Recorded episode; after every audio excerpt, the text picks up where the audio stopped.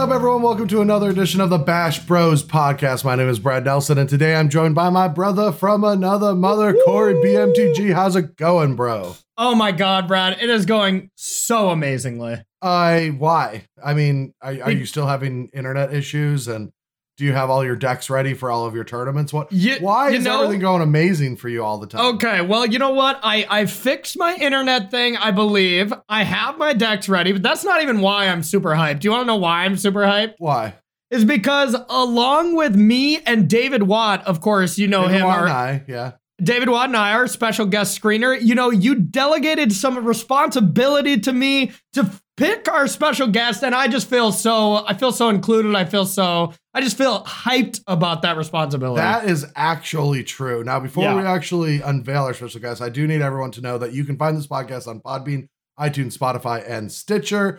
Got that out of the way. Check that box for our director. Check. All right. So, for the special guest this week, I made an ordered list of people I wanted on the show. But I was a little too busy with work, so I, you know, delegated that responsibility to Corey. So, bro, Yep. You're who welcome. is our special guest this week? So I went by the list and I got the very first one, and that is none other than Brian Braun-Duin what's up, BBD. Whoa, whoa, whoa, whoa, whoa, let's get ready to. Whoa. he was on the bottom of our list. What?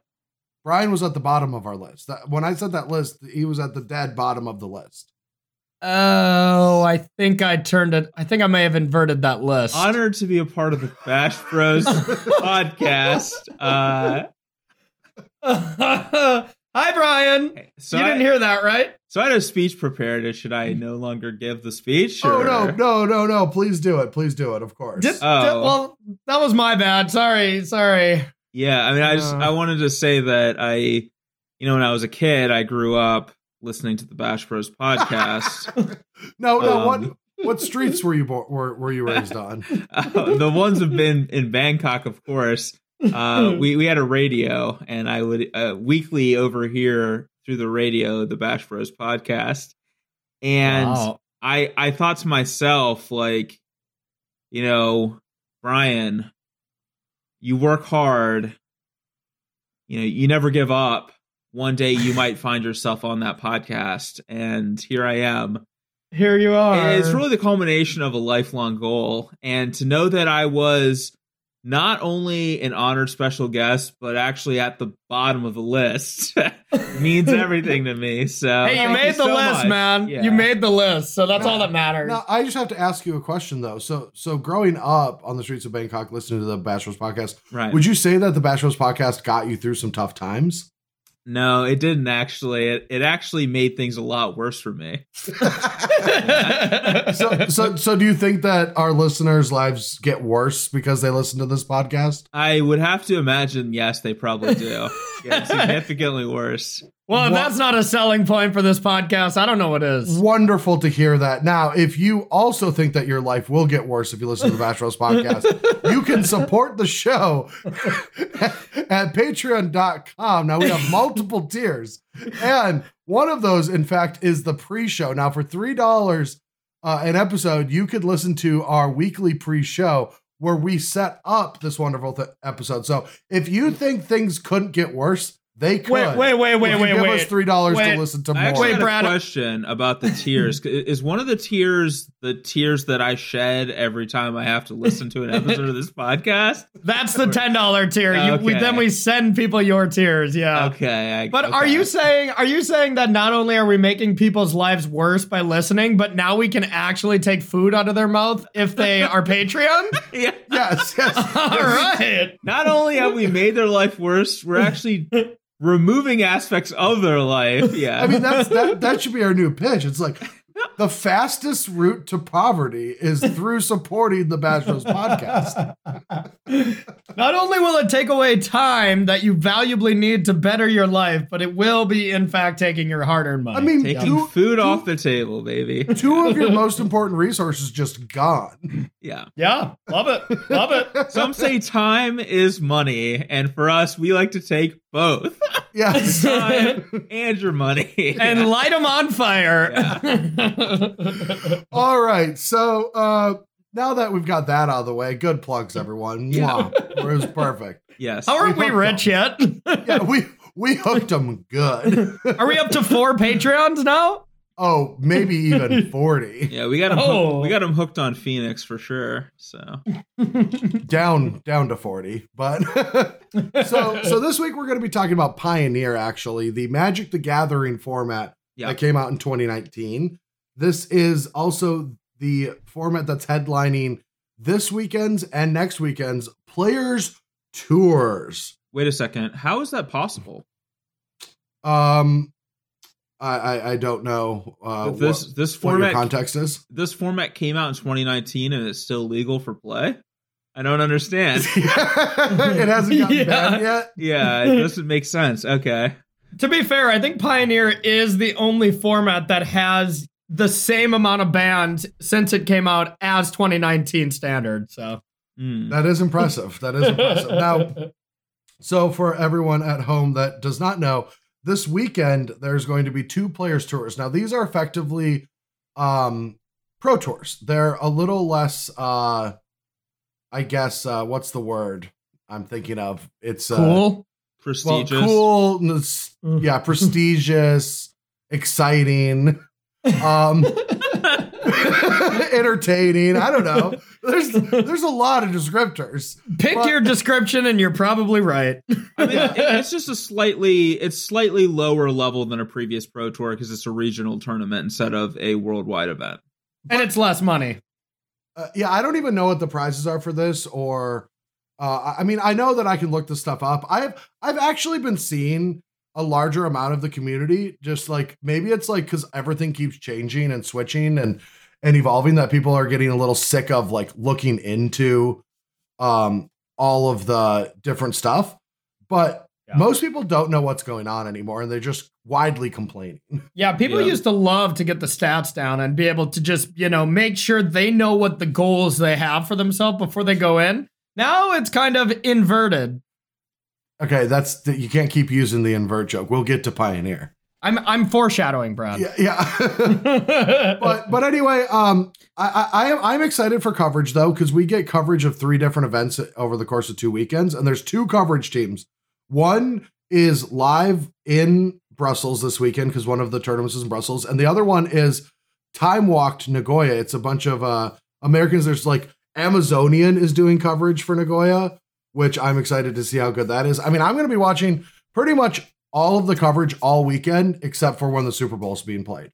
Right. And yeah. and that might even happen after Um, the events are over. Um, excuse me, my brother Brad Nelson. I have an event I'm attending. I would assume you're gonna watch that. Yes, the Star City your Games brother? Tour is showing up in Richmond where you, team BCW member, and two other members of your team are going to be playing, and no one could care less. okay, but ex- except my brother, right? Like I, I want to Oh, make sure. I have the support of my brother. Oh no, I mean I love SCG. I work for SCG. I love the tour. I was on it for many years. But with Phoenix coming next weekend and two of these, and this is the first time they're going to do a players tour, uh, and it's going to be broadcasted. No, I, I couldn't care less. I'm gonna mark you down as a maybe then, okay? Sounds good. But yeah, so there's going to be coverage of these two tournaments. Now, how this is going to work is they're regionalized um, events, but you can play in any one if you if you choose to. And some people say Nagoya has a little bit more equity, but you know you'd have to fly all the way there. And even in the Magic Pro League, I'm like, I'm going to take my direct two and a half hour flight to Phoenix and play in that event. Um, and it, it also seems like a lot of uh, Ca- Canadians or a decent amount of Canadians and um, South Americans also went to the other events instead of America. So Yeah. it, it- you know, I I don't even know if the Phoenix one is going to be the hardest one. Brussels might be. Who knows? Nagoya. I don't actually know, but uh, it's going to be exciting to see because like we can fig- try to figure out what their metagame's going to be like, but something's going to slip through the cracks and it's going to completely change the landscape for our event next week yeah. And so that's really cool. So for so that that catches us up to the format. It's pioneer and limited and that limited format is theros beyond death and i've been drafting a lot. I even have a, a fun bant deck that has a dream Trawler waiting for me after the podcast is over on my Magic Online account. And let me tell you something i was not in bant going into pack three. Well, what got you there, Brad? a dream trawler. Oh, of course, of course. it is a stainy deck that is just going to try to defense until it gets to it, and hopefully it works. But So a nine out of ten with a dream trawler. um, but yeah, so I, I I think we can start talking about the Pioneer format. That's that's the show. That's what we're going to be discussing this week, and we're going to go through a lot of the interesting things. But even just looking on social media today, now we're recording this on Wednesday, and this is we're recording about an hour before decks are forced to be locked in for Brussels, and I believe they're already locked in for Nagoya.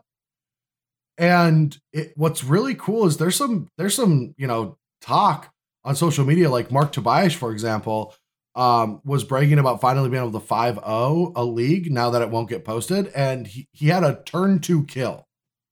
I don't even know how that's possible in the format. and the key word that he said there is, I only had one turn two kill this time. So uh, apparently it must be uh, quite the possibility. I mean, I, I, I'm assuming that it's like a breach combo or a Jeskai Ascendancy combo with Arboreal Grazer.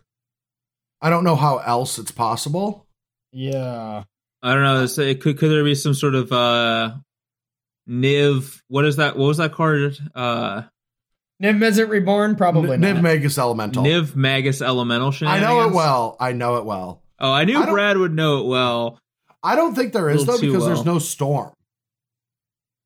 I think it's got to be a through the breach or whatever that breach card is. I mean, that's that card's just insane. Underworld Breach. I, I feel like it has to be the Underworld Breach combo deck, but even then, Well- like you have to grazer and then untap. I don't know. You your hand have to have to be perfect. I mean, you don't actually need a ton, right? Like you just go grazer and then you like land hidden strings on one of your lands and then untap or so. I, you know, I I truly don't know, but it would take a lot of resources and, and a perfect draw. I think it's possible, but it would take a lot of resources. sure. Um, because you need to generate extra mana, and I don't know how you generate a ton of extra mana before you go infinite. Uh, but we will be talking about that deck. The other big deck is the Inverter of Truth deck that's been popping up, and Kanister has been streaming and just like tweeted out uh, to all of his subs like the deck list and stuff. And I actually jumped in and subbed and went and got the deck, and I saw a ton of people going in there to grab it. It's it's it's a perfect little gambit of just you know giving away the information, but you know like tons of new subs and new support into the Discord. So Kanister's always been trying to grow his stream and grow his community, and this is a great way to do it. But it does bring up one thing to me. Hmm. If Kanister truly broke the format, now the, I think the blue black inv- inverter deck is very good, and we're going to discuss that. But if this was like a broken deck or felt like he had the best deck in the in the room, I don't feel like you would ever give away that. And, and I feel like that's the weird gambit of content. Like if you have a Well, strong, what do you the think? The thing Brian? is, he does. I- I the just- thing is, Kanister just does. You know, I disagree because he did exactly that.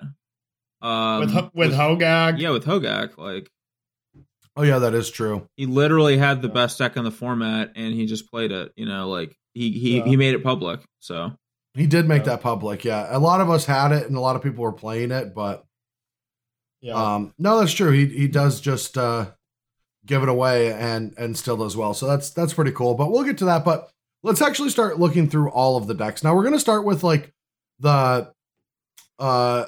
I mean, so we have we have two options, two routes, and now as the special guest, Brian, I'll let you decide which path we take. okay, we can we can talk about the the good stock deck. So there's three different branches of decks we're going to talk about. The the stock decks that are still performing well that we expect to see at uh, at least these first two players tours in Nagoya and Brussels. We've got the stock decks that have been losing favor but still might be good enough and we might see them slip through but they're not they're not having mass appeal. Or we have the new decks that uh Theros Beyond Death have been um you know allowing to to be played and like where we think those decks are going to go and how to build them. okay. So you you pick which one we talk about first. Oh, uh, let's take the path of least resistance. Which is Oh, I don't know what it is. I just that's what I want to take the path of least resist. You said That's which, for you to find out, bro. which path do we take? Um, The path of least resistance is getting a different special guest. Let's just be honest. That's actually they can take a lot of resistance. I think me as a special guest is the path of least resistance. Anyway, let's just go with uh, the the de facto top decks. Let's talk about those. All right, de facto top decks. I think it's very easy to put um, mono black at the top of the heap. Mhm. I think there's a lot of talk about mono red variants, and we'll get to that um, on this list as well. But mono black aggro was was the de facto best deck in the format until the banning of Smuggler's Copter, but the deck still continued to be good, and that's because the the not only does the deck have a good like just a, a, a very good blue white control matchup, which is good. It's very linear and has hand disruption to fight the combo decks, but it gets to play, I think, the best land in the format, which is Castle Locthwain. And it gets to play four of them. So now this deck is just a bunch of one drops, and, and then it curves out with uh with other creatures like Murderous Rider and Scrapheap Scrounger, Rankle, Spawn of Mayhem. It, it, it gets Fatal Push and Thoughtseize, uh, and then it just gets to play four Mutavaults and four Castle Lockthwains. Like this means the deck does does not flood or screw very often because Yeah. it has so much utility built into it. When you said it gets to play for the best land in stand in in uh, Pioneer, I knew you were going to say Castle Locthwain, but I wasn't sure if that was actually better than Mutavault. Yeah, I think they're both. I think they're the top two lands in Pioneer, and this deck just gets to play both of them. So I was like, I, I was I was pretty sure that that's what you were going to say, but I wasn't confident that that was even correct. But it does just Yeah. play both of them. So yeah, Yeah. it- and, and so like this deck is monocolored, it's fast, its creatures come back, it, it gets to play uh the two best um like disruptive spells in the format, Fatal Push and Thoughtseize. And you know, you can go one way or the other. Your sideboard, it has enough cards in the sideboard for a mono black deck. Usually mono black decks or monocolor decks in general have weak sideboards, but black is a, a generally a good sideboard color. yeah. So, but it's usually that the a mono black main deck isn't good enough. Yeah, the thing I love the most about Mono Black is just the ability to pivot. Like when you're on the draw against a control matchup, to be able to go up to seven hand disruption spells, get your removal out of your deck, and really transition into a very hateful deck. Or up against an aggro deck, you know, being able to just load up with ha- um with removal and get your hand disruption out of there. You know, at at the same time where that's a really good skill to have in a wide open pioneer metagame, that's kind of where the deck's fault is as well. Is main deck you play, you usually play one card that's not good against whatever deck you're playing against. And if you draw a lot of those, you know, you get the experience, the the side of variance that may help you lose. But being able to pivot I, with this deck makes it so good. I, I also love the uh, ability. Like one of the key things of aggressive decks is being able to curve out, and one thing that helps you curve out is playing a lot of lands. But flooding is a real problem for aggressive decks. So there's there's always that dichotomy between um, how many lands you should play because if you play too few lands, then you're gonna miss land drops and not curve out properly. But if you play too many lands, you're gonna flood out. I like that this deck gets to play 24 lands, but since eight of them uh, reduce the effects of flooding, alongside cards like Knight of the Ebon Legion and uh, you know Dread Wanderer, Bloodsoaked Champion, Scrapheap Scrounger, that like give you things to do with your mana, that you you actually can just play more lands, but it doesn't feel like you're gonna flood as much. So Yes, that that is that is one of the big things about a deck like this, and and why I think it's still one of the best decks in the format, and and probably like my backup plan. I, I've played a little bit with Mono Black Aggro, like you know four or five leagues earlier, post Copter ban, but not like in the last week or two. And I've kind of just looked at this deck as the like it's my oh crap button. Like if Wednesday I don't know what to submit, I'm just going to submit the best looking black deck that I have and hope that I do well. That that's my game plan. yeah, I, I'd be that. perfectly happy submitting this deck myself. I mean, I wouldn't. You know, I'd probably rather submit some other decks just for play cho- like play style reasons. But yeah, I would I would not feel bad playing this deck either. But luckily, we get to uh, sit back and look at how a metagame is defined by two different decks. The thing that uh, we kind of brushed on a little bit, but the thing that I think is going to be so interesting about Phoenix is we have a complete two tournaments to look at. And I, I do not think the Phoenix tournament is going to just look like those two metagames smushed together. I, I think there's going to be a lot of adapting to the the Pro Tour winning deck or whatever, because a lot of people are just going to pick up the Pro Tour winning deck from Brussels or Nagoya. And then I, I think there's going to be a lot of leveling when it comes to metagaming against those decks or just the large amount of people that just pick up the deck. It's it's going to be a very interesting dynamic, I well, think. while we're on that subject, and I did want to cover that, uh, but we might as well tackle it now. Um, I I think that with experience, now I have a decade's worth of metagaming experience playing in tournaments. Um, while what you're saying is true, you don't want to go overboard with your like metagaming and tech because the the truth is everything's going to show up to Phoenix. There's going to be the players that are just playing their deck for the last month. That's the cards they own. That's the cards they practiced. You know, that that's the deck they're playing. And Yeah. nothing that happens in Nagoya or Brussels is going to change that. There's going to be the players that are waiting, like I am, to either play one of the best decks or try to metagame and do that. And and then there's just going to be players that um might have had like a plan, you know, like two decks that they like and they just pick between them based on what they see. Um so like even if like the same deck, let's just say blue black inverter wins both tournaments, that's going to greatly change how the next weekend plays out. But it's not like all of a sudden 20% of the field is going to be this anti blue black inverter deck because you don't even know if that exists. So often it's like better to like figure out how to win the mirror and just play the deck than it is to like spend those three days trying to find the anti deck because it might not even exist. Does that make sense?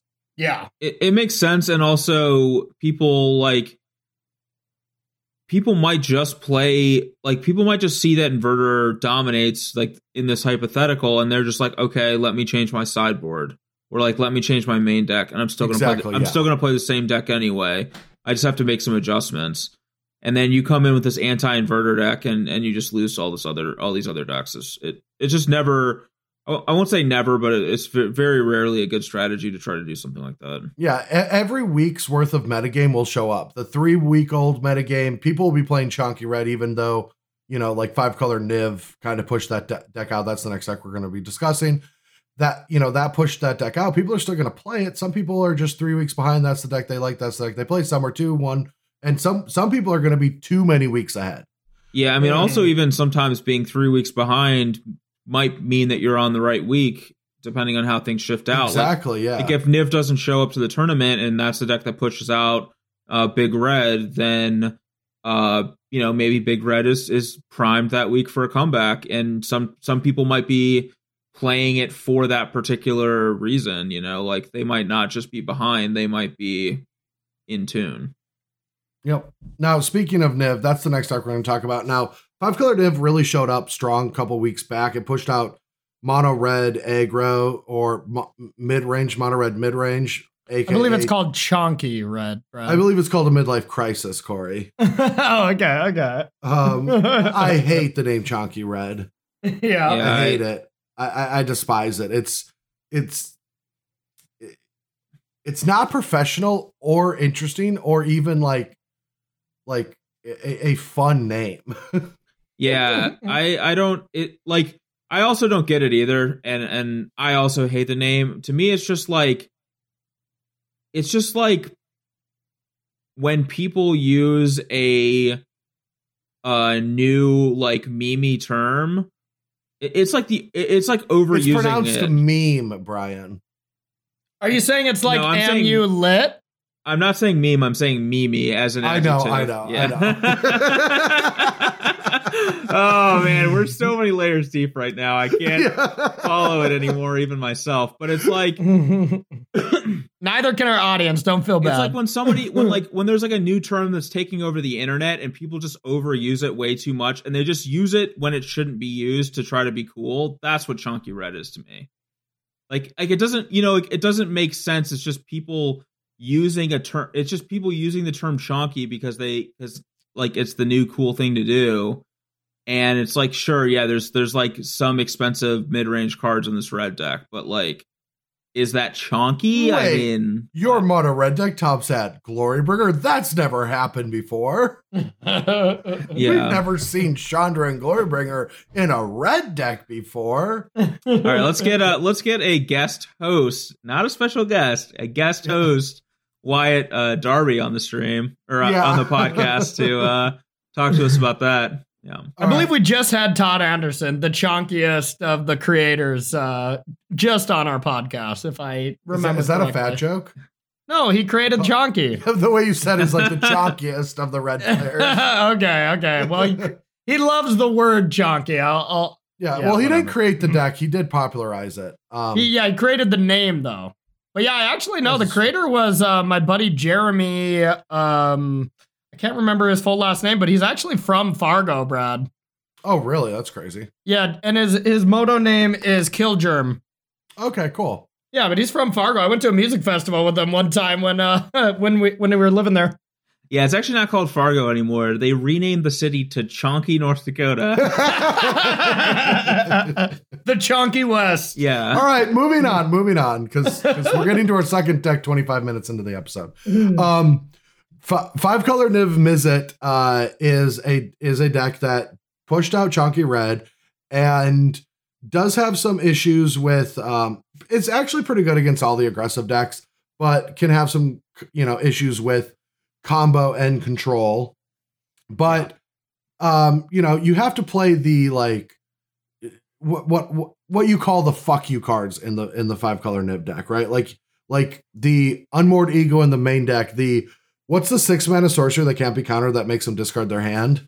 Thought distortion. Yes, Yeah. that's it. Actually, thought distortion. You have to play thought distortion to fight, you know, blue white control, and hope they don't have one of the counter spells that actually does exile it. Um, Yeah, that's a good Niv Mizzet target too, right? well, it's not. Is that serious or? Uh... No, I I'm thinking what a Nambo. Yeah, I know. Well- I was th- I was thinking the same thing. I'm like, you're playing a six mana black sorcery in a Niv Mizzet deck. It's really awkward. well, I, I mean, the thing about the Niv Mizzet deck that I feel like has to happen is you have to deviate your deck some away from that because, like, your your deck is so susceptible to certain sideboard cards, like Mystical Dispute, for example. It's all of your five drops, and so you do have to like change your plan, especially in matchups where like casting Bring to Light isn't even that good. yeah. Yeah. Um, and so, but we've talked about five color Niv. It's been everywhere. I think that this deck is going to show up. I'm, I, I believe that it is decent, yeah, but It's there's okay. n- there's no nothing telling screams that it should be a deck choice for me. Yeah. It, it definitely way. seems definitely seems like a deck that's going to have a very medium result. That's not really going to you know go eight two or nine one at a at a tournament. Especially when the newest set in Magic, shockingly, has created a bunch of combos Yeah, in, yeah. in No this format. kidding. Multiple different combos have been built into this format, But and thought, so Thought Distortion's not from the newest set. Niv Mizzet or Niv Mizzet Reborn and Thought Distortion. That's not a new combo from the new set. Nor is it a combo. Yeah, I don't I don't understand what you're talking about. It doesn't make Yeah. sense.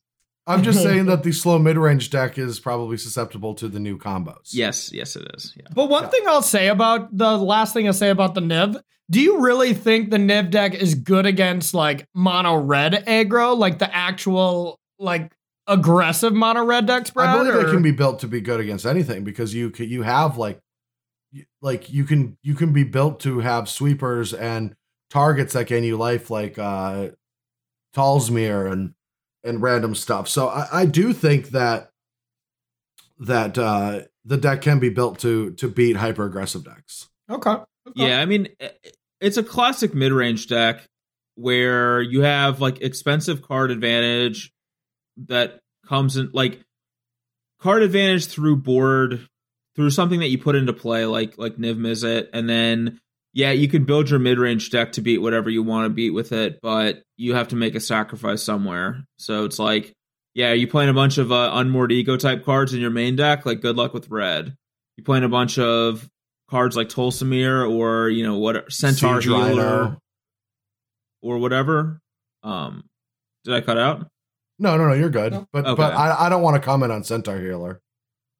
that good or just I, I just this is a constructive constructed podcast and and I just don't want to comment on putting Centaur Healer in my deck. not Oh, to be con- not to be confused with being a constructive You, podcast. you you know that Yeah. this deck plays Siege Rhino BBD. I do know that. I'm aware. yeah, let's also just- a great also a great combo with Niv Mizzet. Let's just go carry tit into Siege Rhino into Niv Mizzet. Yeah, I see did. that that I don't Yeah. I don't get that. Why would you play Niv over Obzedat in this scenario? It doesn't make any sense. You're gonna do so well in Phoenix. Damn right I am. I'm gonna cast Bloodsoak Champion. And then I'm gonna cast another one in a Thoughtseize, and I'm gonna do great. there you go. All right. So so next deck on the list of um you know strategies that are still doing well but have been around for a while are what I like to call the 50 shades of red, which are all the different variations on this deck. Now now we have three different variations on the archetype itself. We'll go through them. So Zach Keeney kind of uh put the hyper aggressive one on the map um at a Pioneer PTQ in New Jersey last weekend which this deck is Bomat Courier, Monastery Swift Spear, Soul-Scar Mage, and then your your two drops are your adventure creatures, you know, Rimrock Knight, Stomp from Bonecrusher Giant. Then it has like Phoenix of Ash, and, and eventually uh goes up to um Hazoret with a few light up the stage, and then four Wild Slash, four Lightning Strike, four Mutavault, four Ramunap Ruins. Um this deck is just low to the ground, super aggressive.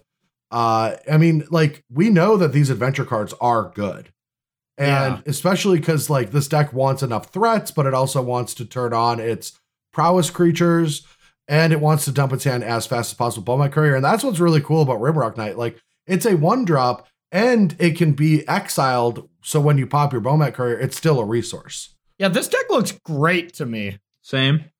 I have one Yeah. question though. Uh like how how often how often is damage being prevented in Pioneer? Oh, there's Um, there's there's quite there's not a lot of ways for Wild Slash to be turned on. Okay. So no. then I mean, like the the fog fogs come from the Lotus Field deck. They're, those still exist in the sideboard that you can Fae of Wish for, which comes up a decent amount. my question is every list that I see plays four Wild Slash and then moves on. Like I think Wild Slash and Shock are almost identically are almost the same card the vast majority of the time. I just question why it's always four copies of Wild Slash and then zero shocks. Like, is four just always the right number of that effect to have in your deck? I, I know, I know that's kind of like maybe like off off the point of this podcast, but it just I don't get it. Like, does that? Oh yeah, you know just de- your deck building philosophy, like because Wild Slash is not a significant upgrade to Shock. It's kind of like so there's a standard format where Lightning Strike or Lightning Bolt and Shock were both in the format. No one played a a first Shock because Lightning Strike was or sorry, Lightning Bolt was so much better than Shock that they just played that.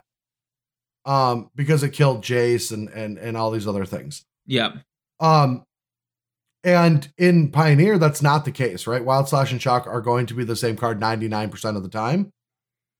And and because of that, also you already have Stomp. So even if you have Fogs, like Stomp already does that same thing.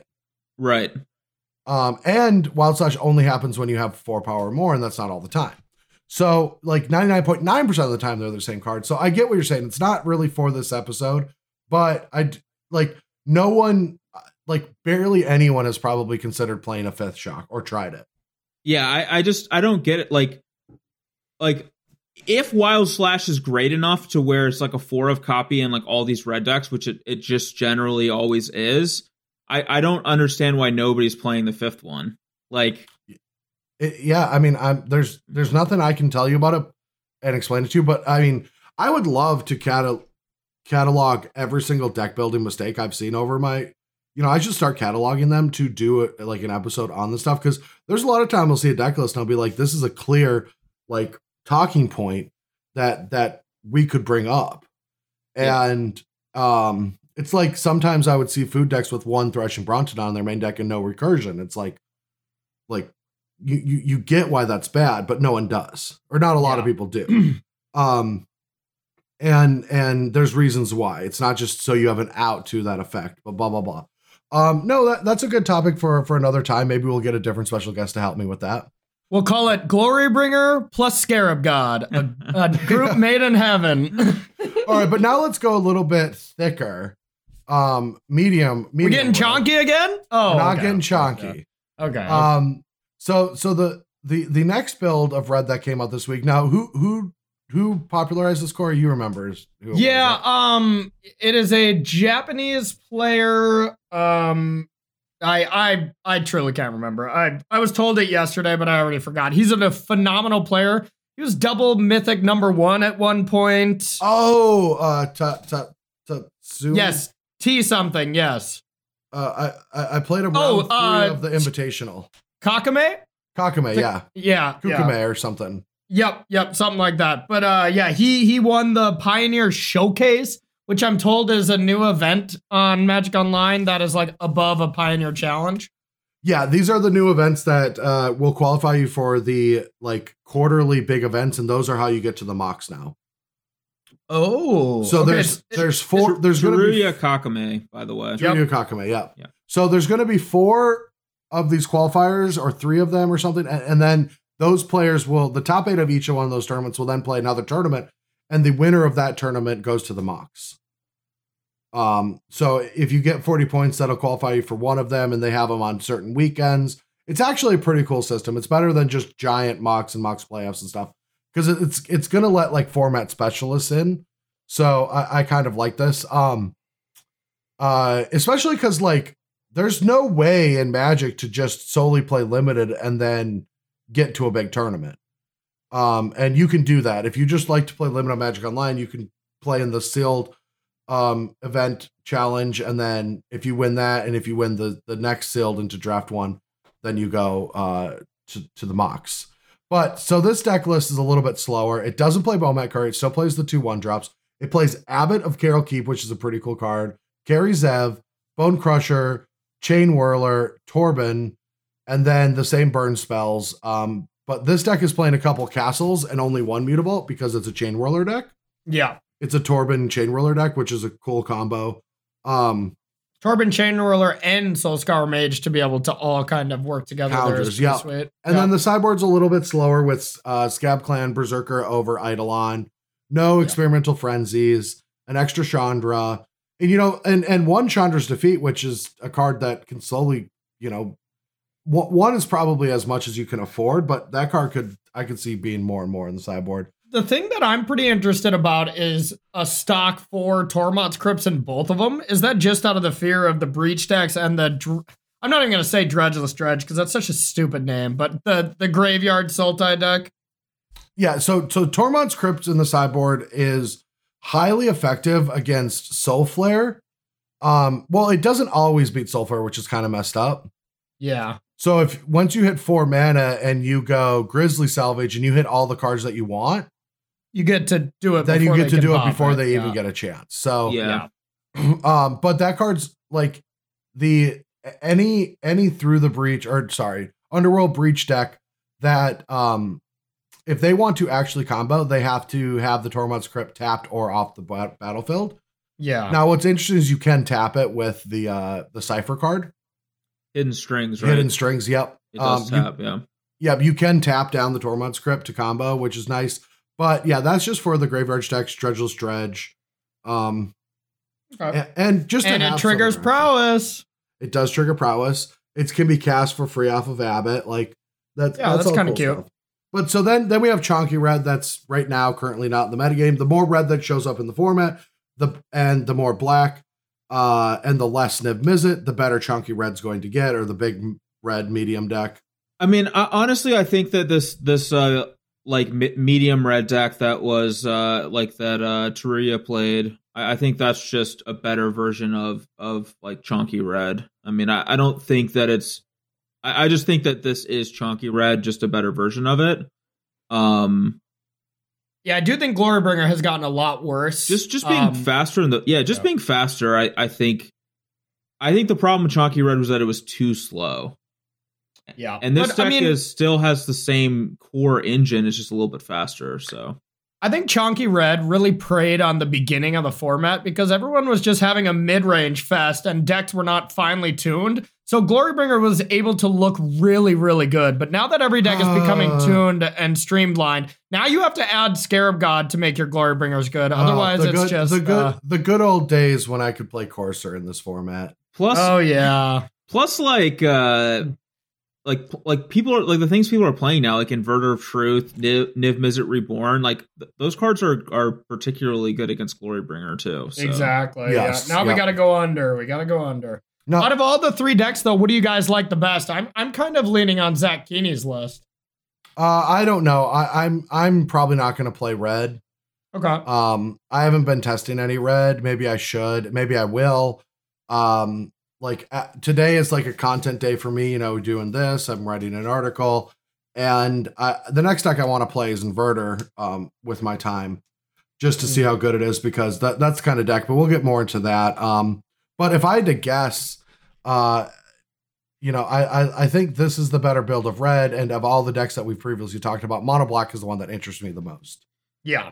I'm kind of in that camp as well. I, I think there's a fairly reasonable chance I play a monocolored aggro deck because I think that um the format is really largely defined by the mana in it, and I think these monocolored decks by far have the best mana because of um how powerful the utility lands are for single colored decks and Pioneer. And So so I have a few other decks we have to talk about that are stock, and so now um we'll talk about the decks that have fallen off the radar a little. These we're not going to get into, but these decks were around. They still pop up every once in a while, but they're off my list and stuff. So we've got Breach combo that um has it's it's probably the deck that's like closest to I could consider, but not on but I still put it on this list. Um, but that deck's fallen in favor because there's a lot more graveyard hate in the format. I mean, I, there's I I personally don't think that deck's good because through the breach was from Ka- Kamigawa block. damn it, Underworld Breach. Mhm. Um, then there's a Soul Yeah. Flare combo that has just gotten worse and worse as the format progresses. Um, Mono Green Ramp, even though it's my favorite deck in the format, is I think it just has too many flaws. Like the first time that I mulled to six and still had to keep an Arboreal Grazer, I felt bad. Yeah, I think the Yeah. biggest the biggest flaw by far of mono green ramp is that they banned like five cards from the deck. Yeah. yeah, that is a solid flaw. yeah. And now it's, now it's not good anymore. Yeah. Izzet Phoenix is also one of the more popular, like has been a popular deck that just isn't good enough. Um, That's my baby. I, I wish it was good. I had such good times and I was just crushing with Izzet variants, but you're right. It's it's just not good anymore. and then Dredgeless Dredge. Um, Yeah. So what's funny is how these decks look. Now these are the other three decks that are are still being played and having better results than these. And there's a clear like thing you can see on why. The the three decks I'm talking about are Is It in Soul, Azorius Spirits, and Golgari Stompy. All three of these decks are proactive. And the Mhm. other decks, while they're proactive, they're not just putting things on the board right away. right. yeah. They, they all have the stage of of setup, and um, all three of these are like get you dead kind of strategies. And whenever I play against all three of them, they they feel more impressive than I think they should. Like when I look at the format on paper, I'm like these decks are probably not as good as how they play out, and they all play out better than than they look. One thing I want to say about like a lot of the decks that you said have fallen off the radar, like in particular, Izzet Phoenix? Is it's one of those decks where it always feels like you should you should be winning the game, but you just somehow aren't. And I don't know how to Yeah. I don't know how to explain it. That's just how playing a Phoenix deck is. It's just it, it just feels like you should be winning right now, but you're like you're act, like somehow you're behind and you can't explain why. I, I yeah, like that's just my that's just the experience with those kinds of deck. I, I hate playing that kind of magic where I feel like I should be winning and I'm not. And and like I, I don't think that those decks are very good and I, I would not want to be playing one of those kinds of decks. So yeah, Yeah. I'm with you. I mean, I could see myself playing any of these decks. Truth be told, the the Izzet Phoenix, Azure Spirit and Golgari Stompy. Um, I've played with them. They're all very uh they're one dimensional. is dimensional it in and Soul not not Phoenix? Yeah. oh sorry, Yeah. Izzet Ensoul? Yeah. Um Izzet Ensoul, Azure Spirits, and Golgari Stompy? They're all like Brian said, have some a little bit of mana issues. And but they all do like pretty powerful things. Like Golgari Stompy hits hard and fast. Yeah. And oh. if you stumble even slightly, if you don't have your best draw and they do have theirs, then they're gonna win every every game.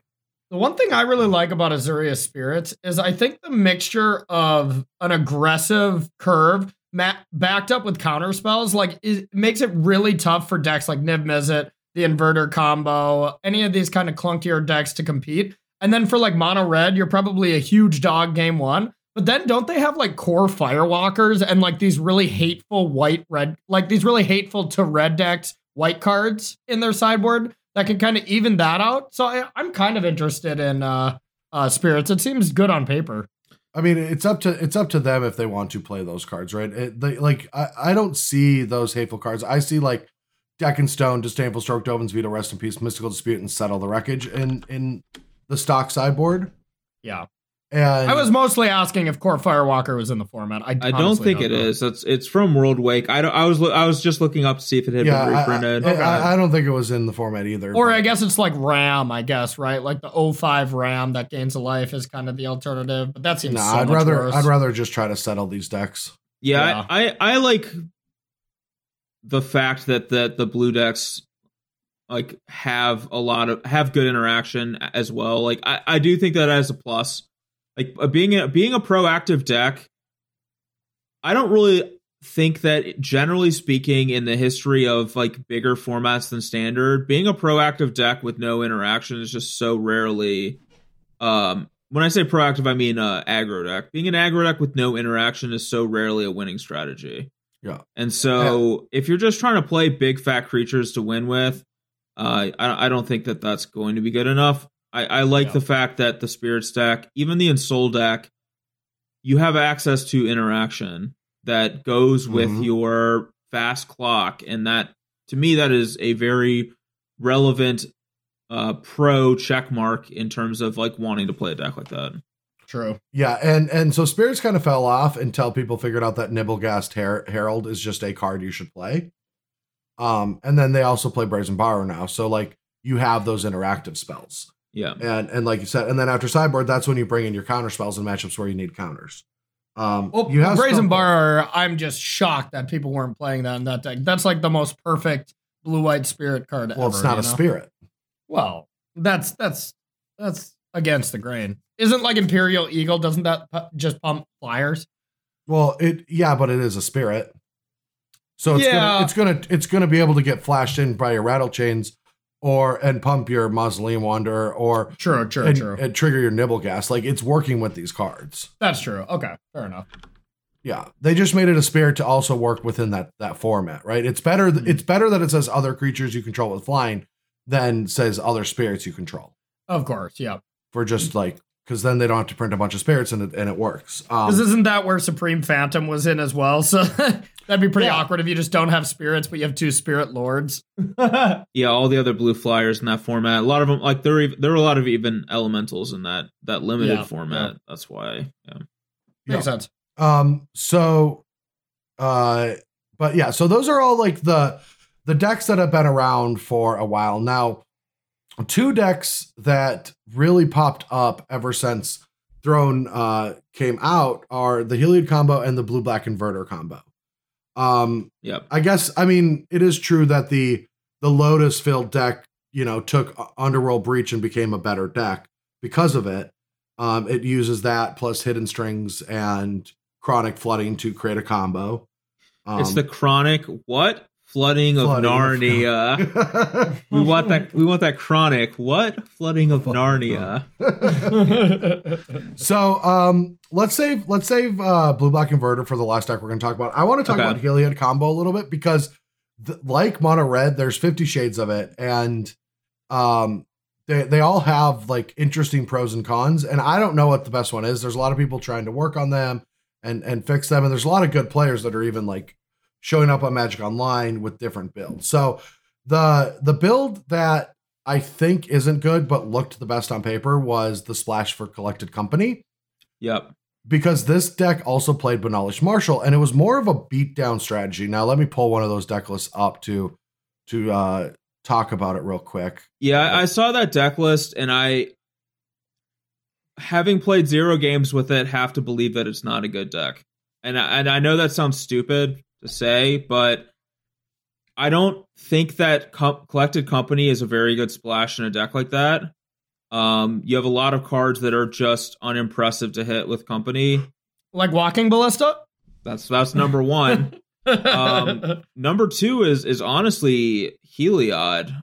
Like a lot of the time, I, I don't know. A lot of the time, you're going to go Heliod, and then you're going to cast Company, and you're not going, still not going to turn your Heliod on if you don't hit the right creatures. Yeah. I, I I don't know. I, I I it looked it looked a little too all over the place. It didn't look like the kind of cohesive syn- uh, synergy and high power level deck that would be good in a format like Pioneer. Yeah, and it doesn't have a ton of good interaction. Now, the one thing that is nice about this deck, and maybe like mono white builds moving forward might adopt, is the inclusion of Benalish Marshal, because that is a good devotion enabler, but also if it's just in play, it makes the combo off turn two less mana. Yeah. So you can just play a Walking Ballista for two mana and then play and then give it lifelink with Heliod and then combo off. yeah. No, makes sense.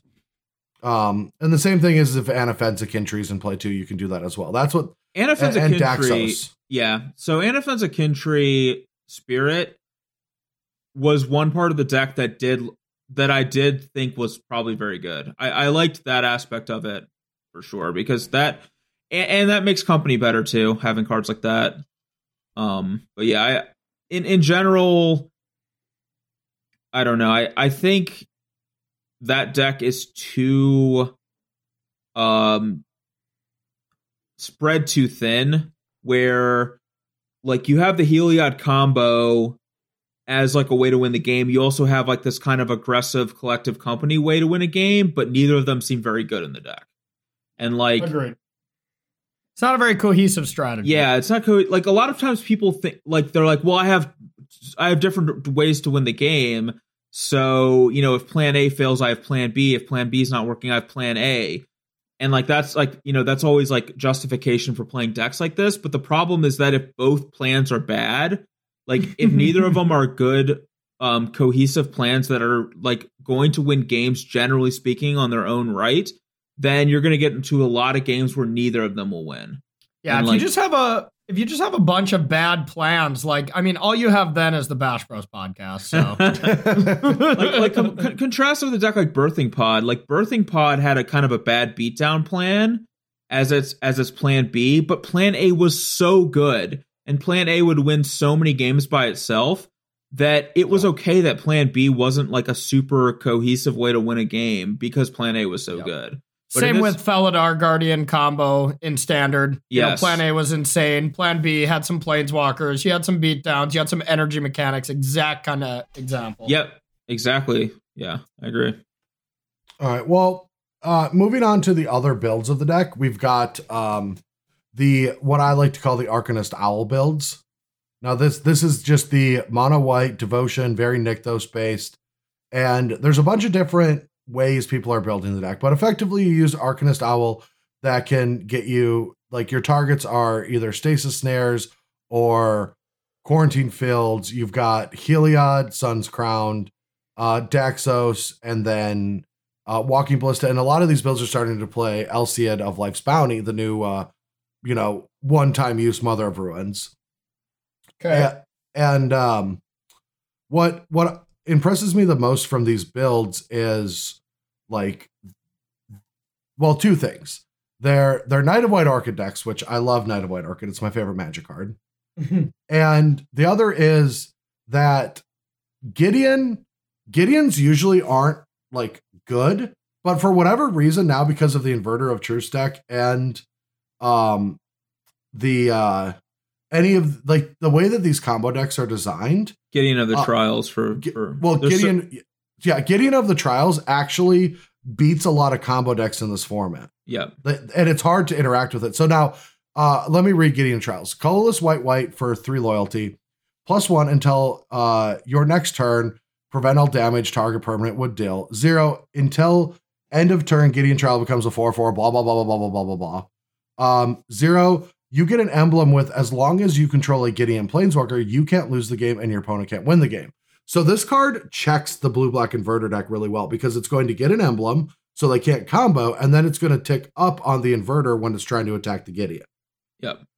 And they have like no way to actually deal with it game one, huh? well, Um, you'd have to play at game one. Yeah, yeah, yeah. Um, I don't actually think they have a way to get it off the board. Drown in the Loch doesn't target a planeswalker, does it? Or It's any spell, but You oh, can counter it. you can you Yeah. can counter any spell uh, once, once it's, in, it's on the stack, it seems GG. Yeah, once it's in play, like I, I mean, some of the lists I've seen have have like you know ways to kill planeswalkers, but yeah, Brazen for- Borrower or something. yeah, or or uh like murderous rider or you know whatever. But yeah, I, I think for the most like yeah, I don't think it's it's going to be you play this card and the game is over like necessarily against every version of of inverter, but it, it's going to still be very difficult for them to win.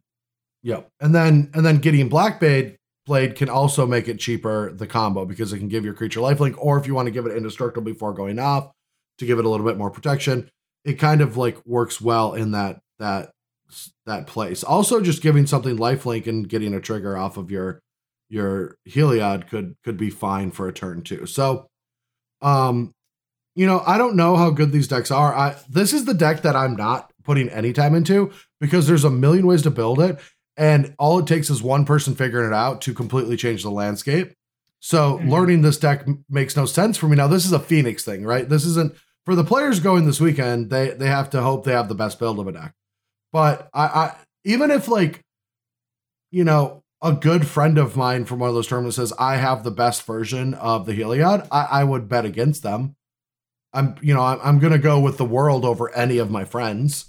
I'm actually mm-hmm. really excited for these decks. I, I even I don't know if you remember this, Brad, but I told you like two or three weeks ago that I wanted to work on a like mono white prisony deck because I thought that would be a good shell for the Heliod Ballista combo and Pioneer. Yeah, And a lot of these decks are are kind of he- heading that direction, and and so I'm excited to see what comes of it. I, I'm not a good deck builder myself. I, I I do not think that I would be the one who comes up with whatever the better versions of these decks would be, but I I am. It, it's the kind of deck that I would love to play in the tournament. So hoping that somebody can can find a way to make it good. Yeah, you do love closing doors in Magic games, where me and Brad like to just uh, slowly kick down doors. I think. I mean, if anything, I, I'm gonna try. If you want, I would. I suggest just trying Shouta's build. Shouta six just whatever it is. six two the Pioneer Challenge. Oh. No, Shou- Oh, Shouta has a build of the deck, Yeah. Oh, okay, okay. and Gotcha. and it plays Elspeth Conquers Death, which I think is just a fantastic Magic card. Oh, yeah, you got my attention. Yeah. I love that card. Yeah, you can get it with Arcanist Owl. It's gonna bring back something. Um, it can even bring back a Walking Ballista, right? Put a counter on it. It comes into play with a plus one plus one counter. I think that's yeah, how works, loyalty so. counter. It yep, does, yeah. That's actually a, a real sick combo. You can even just go cast a ballista for zero to set it up if you need to. Yeah, and just get it back Yeah. the next turn. Yeah. Um, that's kind of a gasser. Mm-hmm. And then, so last but not least on our decks to talk about is the blue black inverter combo. Now, for those of you at home do not know what this is, if you haven't been following Pioneer, there's a card called Inverter of Truth. It's two BB for 6 6. It's a mythic from one of the Zendikar sets. And when it comes into play, you exile your library and your graveyard gets shuffled and becomes your library. And that's all that the card does. It's, you know, it hasn't been played, but it's like a really cool effect. Now, because in the last uh, couple sets, we've had both Jace Wielder of Mysteries along with Thassa's Oracle, two ways to win the game if you have no cards in your library or a, a small amount, right? Thassa's Oracle's devotion based on library size. Yeah. If you have zero cards in your library, though, Thassa's Oracle, your devotion can be zero and still win the game. Mhm. So They now, can kill it. They can kill it on the stack essentially, and you still win. Yep. And so what makes this deck great though, um, because of course, if you play a really long game and you have 15 cards in your graveyard, even if you play the inverter, that's still a big, big library. But what makes the deck disgusting is that they didn't ban dig through time. yeah. And so dig through time, it's just a dig through time combo control deck. Now it's Yeah. you know Thoughtseizes and and fatal pushes, sensors, um, ops, dig through time, um, some other removal. People play other like removal spells like John the Lock or Thought Erasure, Murderous Cut, uh, what what have you. There's a bunch of different ways to to to build this deck, but its end game is to win with this combo, and so now we can now we're going to talk about the blue black inverter deck as is and as part of this format, but I just want to talk about magic from like a philosophical sense. And um I've always thought that combo control is the best deck in for in magic. It's kind of a broken archetype because control not only is a reactionary uh, a deck, and usually you can react to an opponent for quite some time, and it's kind of an easier strategy to play. But actually turning the corner and winning the game is where most control decks like lack. Yeah. It, it's not holding the fort for X amount of time. Yeah. Yep. Yep. And and and so it's usually like because you have to play win conditions and those win conditions aren't that good. Sometimes you draw them too much, or like they have the removal spell for it, and and you lose the game. And sometimes there are decks like we see this in standard a lot where it's like you deal with the first 90 things they play and they just play a Carnage Tyrant and you lose, or like whatever happens. Mhm. Like just like some decks can just go over the top of a hundred removal spells and you eventually lose the game, or they just you lose in weird ways. They go to 60 life and your win condition can only deal 53 damage before you mill out, you know, like yeah. there's so Or- many stupid ways in which control decks lose games when they because of that stuff. Yeah. Well, a lot of control decks these days have, you know, just in standard for sure, just has a lot of situational removal. We don't have Vraska's contempt. So control feels just a lot harder because you have to guess which kind of removal spells you we think actually have Vraska's Contempt in standard. Really? It's it's in Theros Beyond Death. It's three colors black, exile a creature, or planeswalker, scry one, or surveil one. yeah. Sure, sure, sure. Yeah, Um, that's that's fair, but you can't kill enchantments with that. You know, I mean, that's what I'm saying. That's still kind of situational. I guess Vraska's contempt was a bad example, but being able to kill just anything, you know, Yes, situation Yeah. removal makes Magic better. Um, Agreed. Unconditional removal is bad for the game, but that's why the combo aspect like breaks the mold, and because you don't have to worry about dealing with everything, you can just combo win uh, whenever you get a chance. That's what made Splinter Twin so good. The combo was very fragile, but built into a control shell that had Snapcaster Mage and all the stuff. You could just play a game and sculpt until you can actually set up your combo. Yeah. I mean, that's why Urza is still dominating modern. I mean, Urza is the prime defini- definition of combo control. Is it still dominating? I don't know if it's combo control. Like, I actually want to amend what Brad said a little bit. Um, I, I think that there are two archetypes that dominate Magic when they are good, and one of them is combo control, Splinter Twin being a great example of it. But the other one is actually mid-range control. Is also whenever a there's a mid-range control deck, that is also um oftentimes a dominant deck. Decks, for example, decks like Cawblade, um, Esper Hero. Mir- well, Esper Hero is kind of a watered down version of it, even though it was a very good deck in standard. It, it, it, it that's exactly what Esper Hero was, but compared to some of like the powerful examples from Magic's past, it's kind of watered down. But yeah, like Caw- Cawblade was was uh, mid range control. Um, I, I think uh, Miracles and Legacy was mid range control with mo- once Monastery Mentors printed, and that's why it went from being just like a good deck to being like an absurd like we have to ban something deck is because it gave it that mid-range angle to a control deck. So Yeah. yeah, con- control as an archetype is kind of a weak archetype, but if you give it another angle to win a game, either through a mid-range or through a combo, that's where that's where it becomes absurd. I'm waiting for aggro control. That's what I want to see. I mean, aggro control is a thing, but yeah. Yeah. mono red Hazoret. I mean, have you has, has no one ever seen my red white deck from from uh the Pro Tour Mon- of monastery, monastery mentor, Titan strength it, and then wrath you. Okay, so people that don't know, there was a time where I, I was in a feature match against Seth Manfield at that tournament, and they cut over to our battlefield where I've taken control of the game. And I have Planeswalkers in play, but my graveyard is just Monastery Swiftspear, Titan Strength, and uh And the five- hostilities. and hostilities. You're like, what has been going down here? Oh, my my favorite was in round four, which is the first round of constructed. After I I I, destroyed, I, I like demoralized Yuza in this tournament because I I got my my deck's first turn four kill. I've never done it with it. Like Swiftspear into Seeker into like Chain to the Rocks plus another Swiftspear into like Titan Strength or something. And I just turn forward him.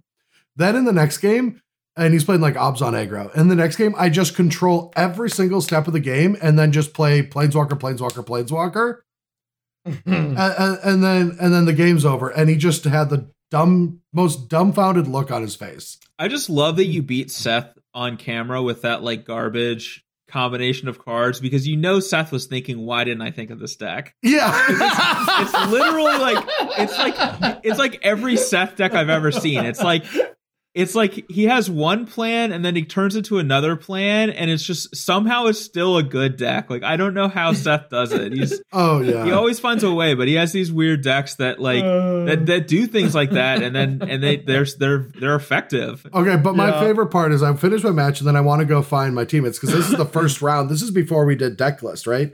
So this is the first round where I could see if any of my teammates like are doing stuff, and I I find Patrick Dickmann playing against um, Sam Black, and Dickmann has all three planeswalkers in play. It was Chandra, Elspeth, and Sorry. maybe a G- Sarkhan, and has all three planeswalkers in play.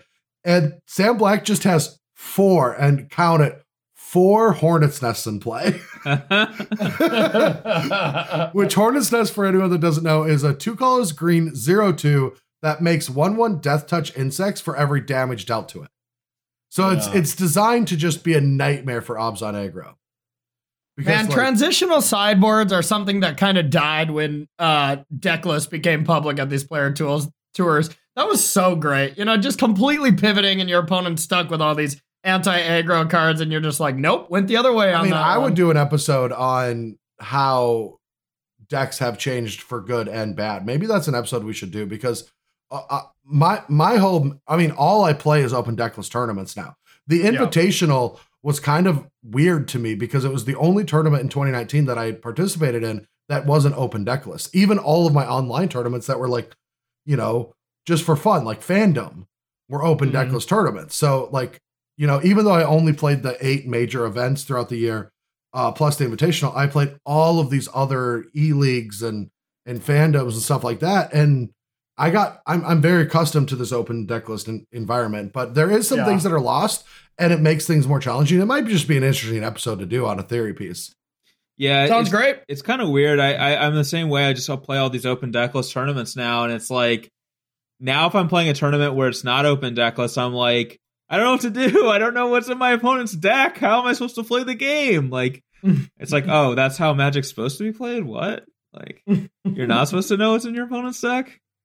Weird. Overrated. Yeah, well, it seems like we should be getting a different guest than BBD for this one, Brad. He does not seem very interested in the uh in the appeal on that. Oh, I think he is.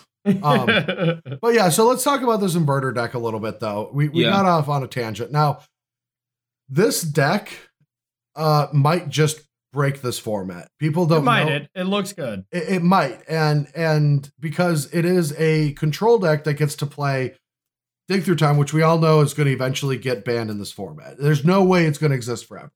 Yeah. And- And, I mean, to be honest, it's it's being made popular by the brewer himself, Kanister. So there's a high percentage it's broken. That dude Well- breaks it on a daily basis. I mean, it, it'll. I, I'm mostly interested in how many of like the the MPL and rivals end up playing this deck in the tournament. Like we already saw, I saw Autumn looking for cards for this deck. We know Kanister's playing it. I bet a few others will. And you know, this weekend it might just be the breakout deck. Now, this is how we'll know if this deck's good or not. If Wizards is actively trying to keep it off camera, it's probably too good to exist. yeah, there you go. There you go. No, it'll start on camera for the first few rounds, and then they'll be like, "Oh no, what have we done?" And then it's banished. Yeah. It's like, and we're bringing you a feature match. It's two, three, and three players playing, uh, you know, two random Oh, brews well- against each other. Oh Yeah. no, that that actually happened at GP coverage that people made fun of. I can't remember the matchup though. All right, but let, let's actually talk about the deck itself. I, I don't think people are saying that it's like Splinter Twin. So for people who don't understand, uh, I, I'm going to explain how the deck works. So, um, it uses the card Inverter of Truth, which when it comes into play, you uh, exile your library and your graveyard becomes your library. And then I've already done this. Were you not listening? Yeah, we. oh, we did, you this. did you do that? Yeah. Wow, Yeah, we was, are- it was it was so long ago. Yeah, I know. No, I. I, I, we, are, we already did explain the combo, and based on it, because dig through time allows you to minimize your graveyard Right. and set and sculpt your hand. So you can go dig through time into dig through time combo piece, dig through time into interactive spell other combo piece.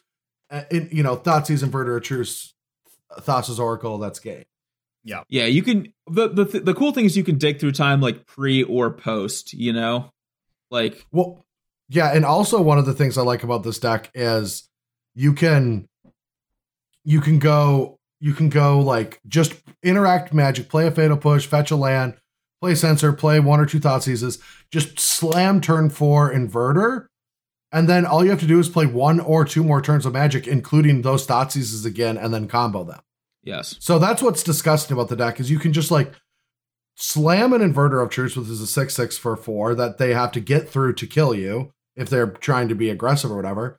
And then you get back those Thoughtseizes, and you can just go opt Thoughtseize you, fetch or, or what? I guess you can't fetch for land anymore, but you can like you know maybe play an opt, get down to two cards, play Thassa's Oracle, win the game. Yeah, I got messaged about this deck like right when uh Thassa's Oracle got spoiled on Twitter. And my first thought was like I get messaged deck lists from time to time, and a lot of times I'm like really skeptical about it, but I got messaged this this like combo and I was like, that actually looks pretty good. I mean it it, it it's just like inverter of truth is just a, a solid card, you know, like a six Yeah. six. It it shuts down a lot. There's not like that much removal that kills it that people are playing in this format. So like it it is nice that you get to like as part of your two card combo, you get to just play a, a six six creature. Sometimes it can just win by itself. You don't even need to um play the combo with it. So But yeah, I, I think that this deck is going to be the thing that we have to look out for the most into going into Phoenix because depending on what people show up with and how the tournaments uh, play out, there might be a deck that just blows us all away. Like like we said at the beginning of the episode, um, we had Marc Marc Tobiasch talking about how his deck is capable of a, a turn two kill and he keeps scooping 4-0 leagues. He can finally 5-0 one. And we might see that deck in a deck dump tomorrow or the next day too. Yep. Um, and so I'm going to be keeping my my eyes peeled because my whole plan for Phoenix, and maybe this will blow up in my face because I won't know how to play these decks well enough. But my whole plan was to only test limited for a couple weeks and then just hit Pioneer hard once the data starts coming in. Because the last thing I wanted to do was get on a strategy and then have these two tournaments completely upheaval all of my my my, my efforts. So, I mean, we're just going to see what happens this weekend. I'm going to be watching. I'm going to be excited. Um, you, your your tournament's Pioneer as well, right, bro? It's a standard Pioneer Modern. Yeah. So, who's your Pioneer player? Uh, Pete. And he, uh, you know, he was definitely looking at the inverter of truths, um, probably doing some testing as we speak. Um, you know, I mean, so definitely gonna be interested in seeing what it can do at the SCG level. By the time well deck as- registration happens at nine in the morning, you're gonna already kind. You, I guess it'll be mm, nine. Yeah, no, like it'll almost be top eight time. Like you, you'll have like you might have like a lot of information from both Oh, tournaments. okay. Well, that's good. Luckily, we got uh, Eli Kassis in the modern seed, who has just been locked on his deck for quite a while. And I'm flopping around here a little bit on standard, but it, we should have a good team. It should be a lot of fun to play. Is Eli still playing Urza? Oh yeah, I oh yeah, and his his deck his deck is gas. It is literally combo control now, though. We're playing a bunch of Thoughtseize, Inquisitions, uh, Fatal Pushes, Cryptic Command, Charms, all this, and then we have Whir, Mystic, Mystic Sanctuary to get both you know combo pieces, and then you have Urza just to lock it down. I played a little bit with it, and I would expect him to absolutely dominate. Um, you got a bunch of egos for Titan decks. It, it looks really good. Yeah, I'm I, I I'm not surprised that he's playing that. Oh, and, no. and and also I would not be surprised if the deck is great Yeah, as well. Like, but he's Urza's gonna play just it. Disgusting. Yeah, He's gonna Urza's play it- He's gonna play it if it's good or bad though, so it could go either way because he has been on Urza since you know I think he was born. Yeah. All right. Well, I think that is going to do it for this week on the Bash Bros podcast. Brian, thank you so much for Thank being you, our Brian. last pick for the week. I didn't mean to uh, make you feel bad there, Brian. I thought that was the top of the list, so I was you know I was excited to have you back, but uh, I, I'll, I'll rectify that next time I'm given responsibility. hey, okay. th- thank you so much, Corey. Brad. yeah. You. Um.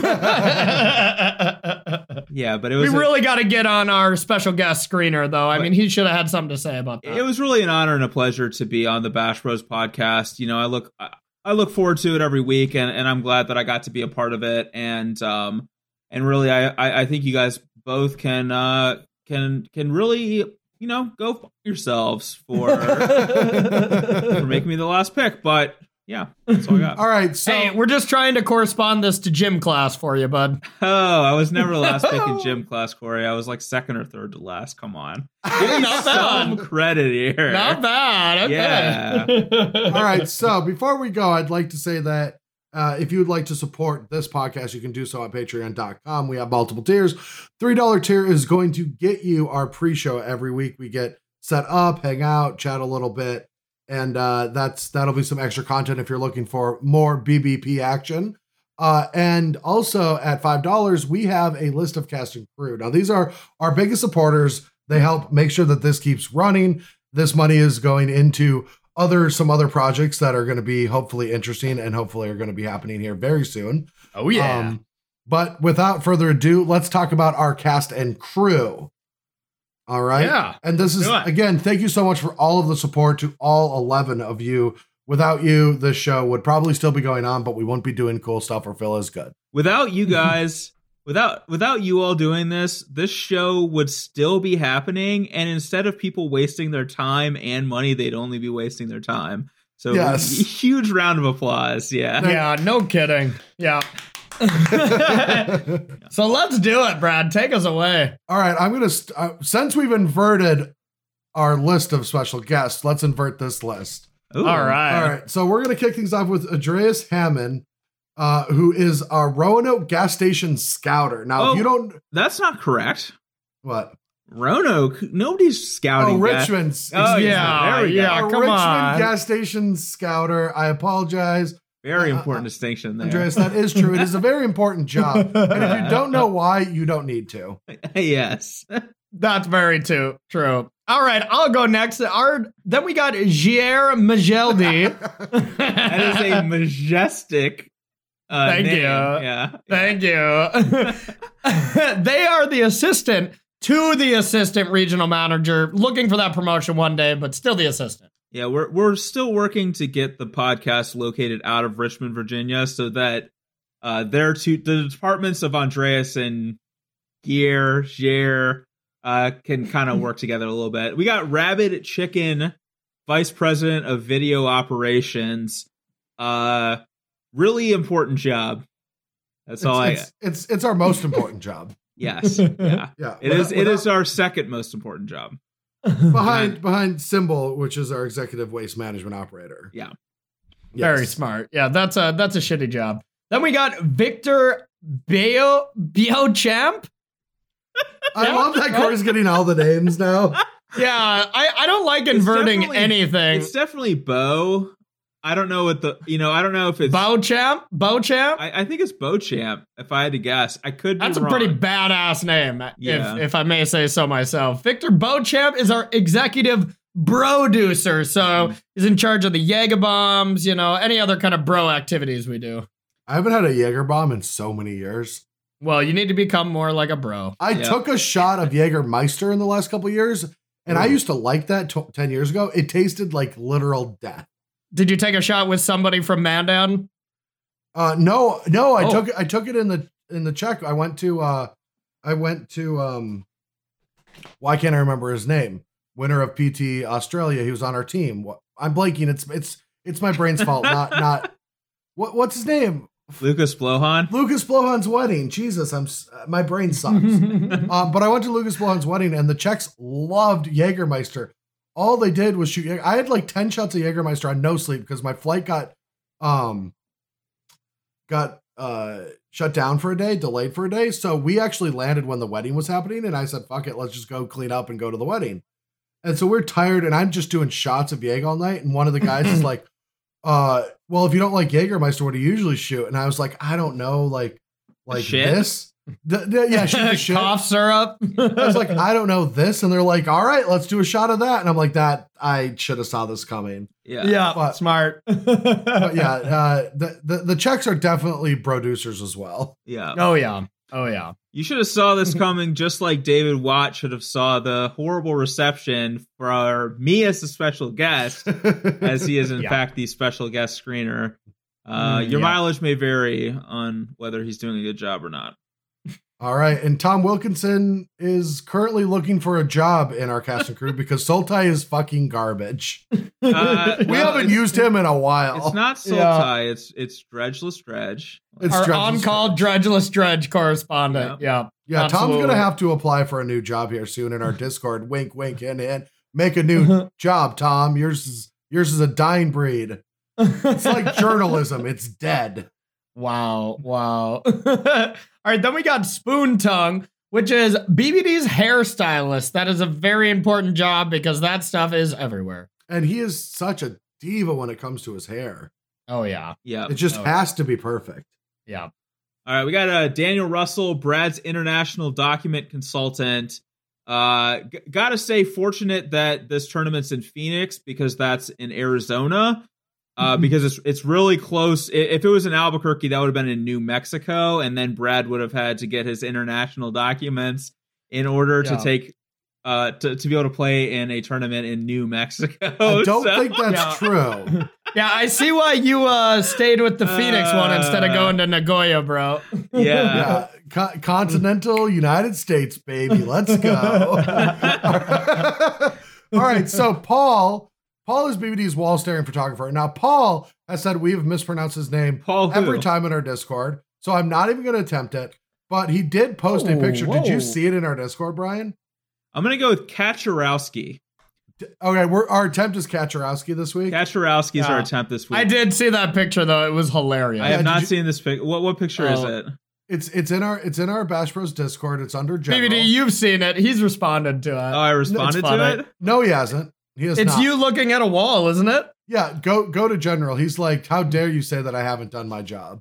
yeah. oh yeah, yeah. yeah. Paul is gassed. All right, and then our last person is EJ Ren, and that is a tough job because it's impossible. This is Corey's down player. Y'all can't hold me back. He can't either. He needs uh he needs some help. The only thing that's gonna help Corey downplay is Adderall. Because Corey is ADHD AF. yeah, that's true. that's true. Well, that That's went not a problem. down a dark path. So It did go down a mm-hmm. dark path. It's a real thing, and and Corey manages it. Yeah, yeah. You should have seen Corey as a five year old. Holy hell! I used to, I used to, my mom would rearrange or have all these like ornaments and little knickknacks everywhere. I used to just like move them around for fun just because I couldn't sit still just to kind of tilt her off. Like I was a heinous So child. she had knickknacks, but did she also have patty, patty wax. Yeah. Wow. Oh yeah. And on that note, uh, on Brad. that note, thank you for watching another episode of the Bash Bros podcast. I'm Brad Nelson. I'm uh, with Corey Baumeister, and thanks again to Brian Brown for being on the show. We'll be back hopefully next week where we are getting ready and finalizing our decks for Phoenix. But until then, you can go watch Corey play at the SCG Tour Richmond this weekend or watch the wonderful coverage from the, the two players' tours. I'm excited to be watching both of them. Um, and until then, go 49ers!